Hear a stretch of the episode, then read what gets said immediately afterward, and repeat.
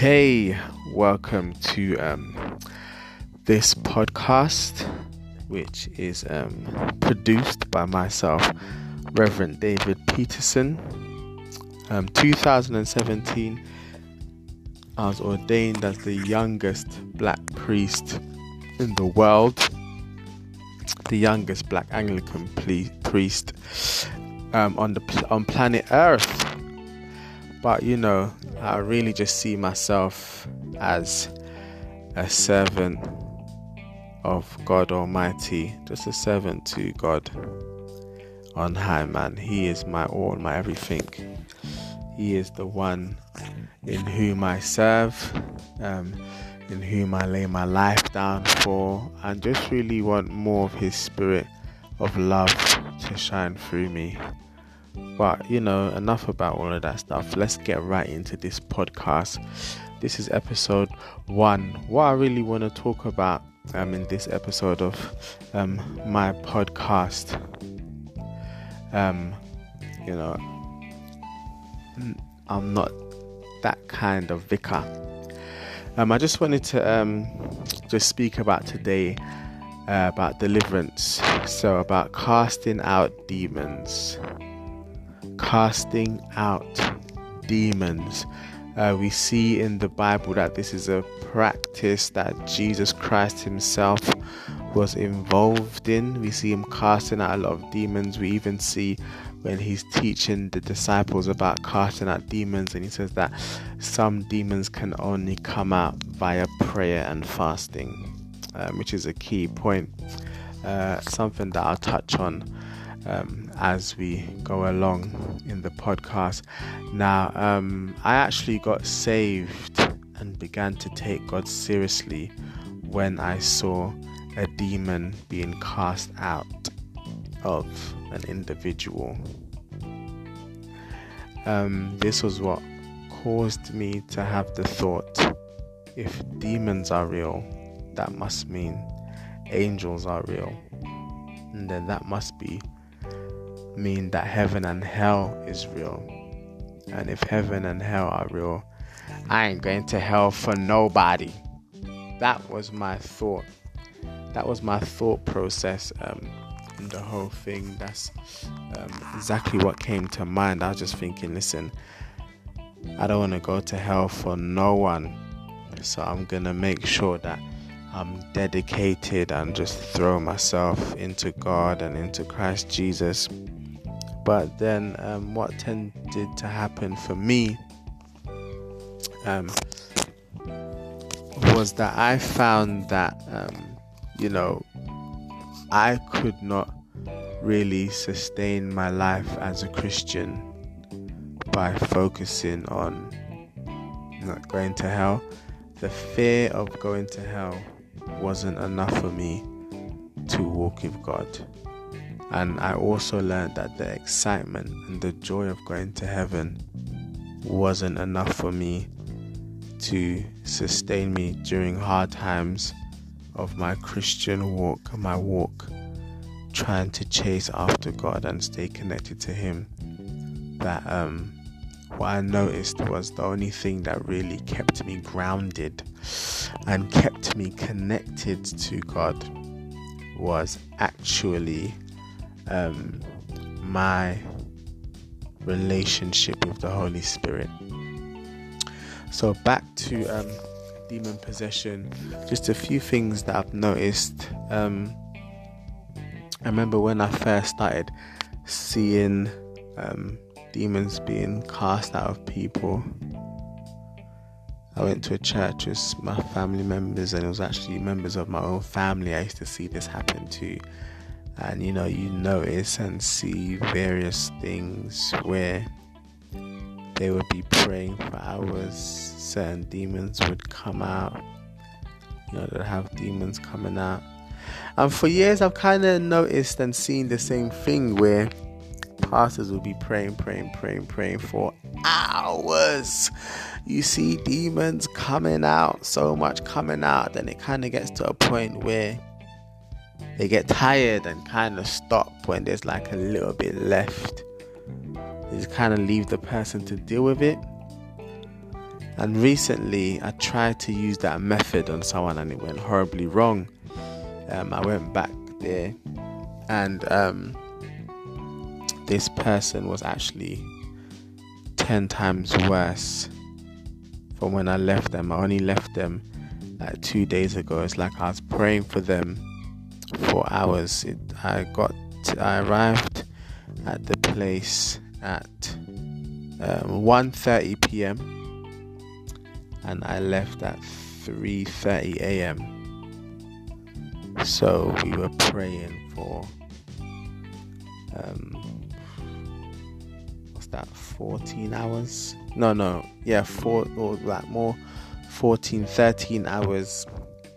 We were praying, probably about thirteen and a half, but we were praying, and um, there was like we cast cast out all the demons. There was just a little bit of demon affliction left. I'm sorry, demon affliction left. So it was. It came to the point where, like, all the demons had been cast out. There was only little footholds left, like really, really small footholds left. And I thought I could just leave her so that she can just read the Bible and be free. But when I came back two days later, she was a mess. Um, three other strong demons had entered in her. So um, this uh, young lady began to speak fluently in a language. I asked her mother, does she speak this language? The mum said that she doesn't speak it fluently. Those are the kind of signs when you know it's real demon possession. Um, as I was casting um, the demon out of this lady, she spat on my head. Like, she spat on my forehead. And you kind of saw that the spit was just dripping from my forehead. At the time, I saw it as a badge of honor, thinking, yes, I've been spat in the face for Jesus. I'm more like Jesus because they spat on him in the cross. I feel amazing. It was a badge of honor for me, but I didn't understand what was actually happening in the spiritual realm. It was like, because she spat on my forehead, it was like the D N A from the spit was demon possessed. And I remember when I went to sleep that night, I began to um, have spiritual attacks, and the Holy Spirit said, you need to shave your hair. Shave your hair off. Because I washed the spit out of my hair, but the Lord said, no, that's not enough. That the D N A is connected to your hair molecules. It's only when you shave off your hair, because my hair was quite thick and a little bit long. It was like when you cut your hair off, then it'll all completely go. Like there will be no demon attacks in the night. So that's what I did, and by the grace of God and by the leading of the Holy Spirit, um, the demon attack stopped. And when I washed all my clothes, that the saliva had touched as well. So this young lady was just a mess. And so this was the second time that I went to go and pray for her. There were four strong demons, so one of them was speaking a foreign language, fluent, as if she had lived there for years. She was speaking a language fluently, and it was like um, um, the mum understood the language, but she said that her daughter cannot speak it. She's never been able to speak it so fluently in her life. It was like crazy. It was like she had lived in this country for fifty years. Um, after that took place, um, you know, there were that was one of the spirits, the foreign language speaking spirit. Um, there was another spirit um, that was like kind of road man spirit kind of thing. It was nuts, like a real drug dealer kind of spirit operating through her, speaking through her. It kind of came across as very boisterous, you know, very male, um, talking about me, he's going to get me shot and all that stuff, calling shooters for me, um, and his ends, it was weird. And then there was um, another spirit as well, like some posh female spirit of perversion and lust, who was um, saying that she was the like queen, a queen in hell, like the daughter of Leviathan, um, the sea monster. So I was thinking, what is this, some kind of marine spirit or something? But anyway, um, so she was possessed with that that demon. That was a very strong stronghold, very strong spirit. Um, there was another spirit of like false religion, who kept calling on Allah, calling on um, uh, Celestii and Rastafari, calling on even Jesus and the Holy Spirit. It was like a, it was like a religious spirit, religious spirit, religious spirit. And even one of the young ladies who was, uh, who. kind of was the girl's friend was saying, but how can she be calling on God and stuff and Jesus, and how does she say Jesus is, is this and all powerful God? And I said, because even the demons believe and tremble. That's what the Bible says. um, I said it's because, you know, the demon in the synagogue said to Jesus, you know, we know that you are the Holy One of God. You know, they know who Jesus is, they're able to say who Jesus is, you know, but that does not mean that they are clean spirits. You know, look at the young lady in the Book of Acts who said, these men are preaching the way to salvation, and Paul had to cast that demon out of her. So demons can still say the truth about who Christ is and who God is. So those were really the main four spirits. There was another spirit in there that was like an Egyptology kind of spirit, but that spirit didn't say much. It would just really make a weird face whenever it would manifest, or whenever I would, whenever I would confront it and ask it its name. So, so the second time round, I was down to one demon again. So I asked Mum if she could look after the girl. I said, don't listen to her, she might try and trick you to pretend as if she's back to normal. Went to the toilet after praying for twelve hours, came back. The mum had been tricked. Said, I'm fine now, I just want to have a shower. As soon as I came into the room, she began manifesting again. Mum said, hey, stop that, I thought you said you're fine. Then she went back to pretending, and the mum had to ask me to leave the house. And the Holy Spirit said, listen to the mum. And I was thinking, what, there's one demon left, man, surely I can cast it out. So I left again, feeling defeated, thinking, why didn't I just stay, why didn't I just force the mum and say no? But I had to listen to the Holy Spirit. So the third time was coming. I started having dreams about the third fight's gonna be epic. I was getting ready, you know, getting my fasting on point, um, getting the olive oil prepared. I was like, this time round, I'm not leaving until the demon's out. And I spoke to the mum on the phone. She said no, she's still acting crazy. She put the girl on the phone. The demon was talking through her, saying, yes, the third time, this is our last battle, it's me and you, saying all these kind of things. And then uh, when I woke up in the morning, I was getting ready to go, and the Holy Spirit said, don't go. I was like, what? Lord, I'm ready, I want to go, I'm prepared. And the Lord said, don't go, I want to deliver this young lady so that I can get the glory. So I was like, okay, Lord.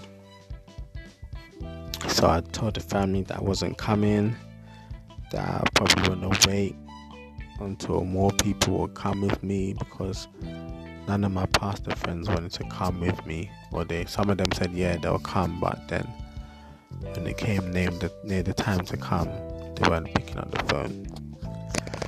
So when this happened now, I was thinking, ah, oh, man, hope she's gonna be alright. But the Lord had already spoken to and assured me that He was gonna deliver her. So a couple of days went past. Spoke to the mum. The mum said that how she called a prophet from Nigeria, and she spoke to this prophet, and this prophet actually came.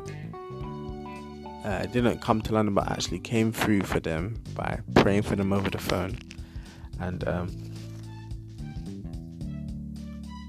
he was able to pray for her to be set free. They said it took about half an hour. So in my mind, I was thinking, so I took over twenty-six hours and all the demons now nah, come out. But then this guy from Nigeria spends half an hour on the phone and she's delivered. I was like, what? But the mum said no, it was a joint effort. God gets the glory. Then it kind of reminded me, do you know what? This is what God said. So that the family won't say Reverend David Peterson delivered her, but they will say God delivered her, because I worked alongside somebody. Distance yourself from certain open doors. Distance yourself from that um, environment that contaminates you. Um, shikesketa. Sorry, sometimes the tongues just come out when I get excited in the Holy Ghost, or the Holy Ghost is telling me something powerful. But yeah, what you have to do is really just um, distance yourself from places where you could be possessed, from people that can open doors for possession or digression. And we have to put ourselves in a place and a position where we're saying, do you know, God, I really just want all of you. I really just want to make my whole life about you. I don't want there to be any more distractions or any distractions. I just want to focus on you.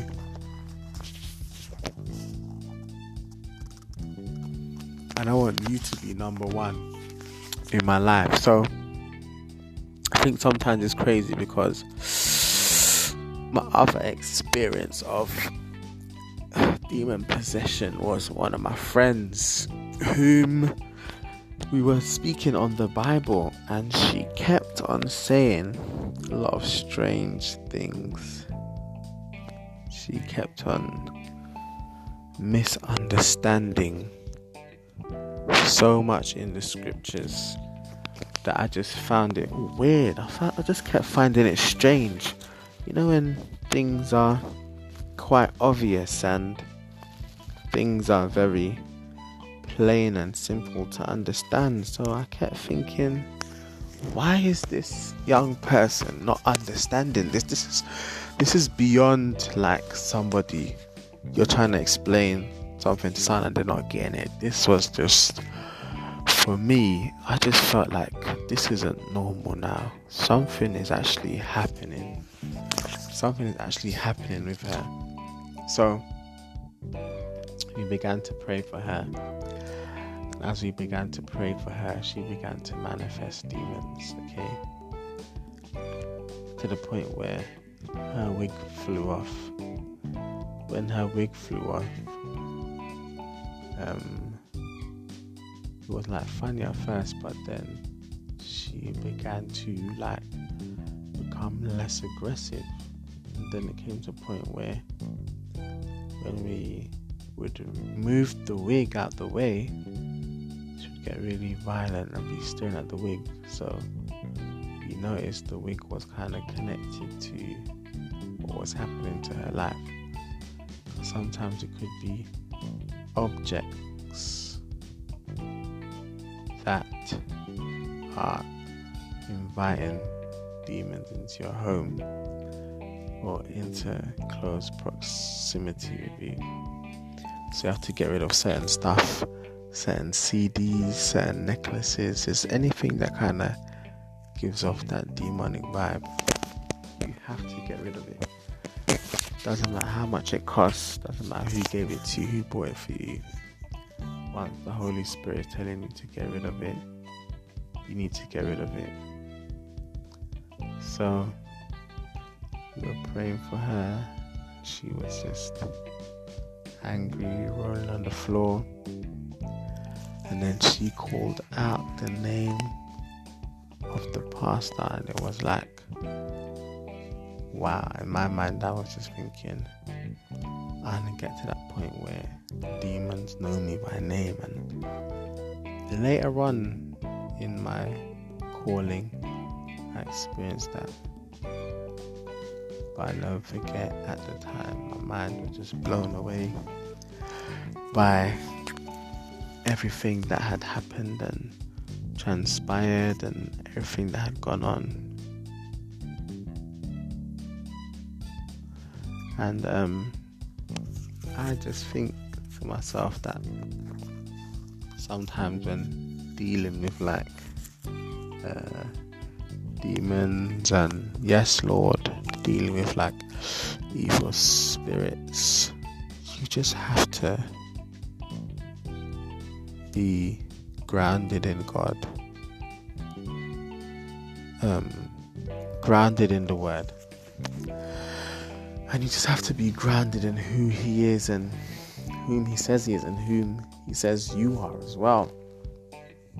And that will stop you from falling prey yourself to demon possession. I mean, there was times where one of the ladies who were demon possessed would try and bite me, scratch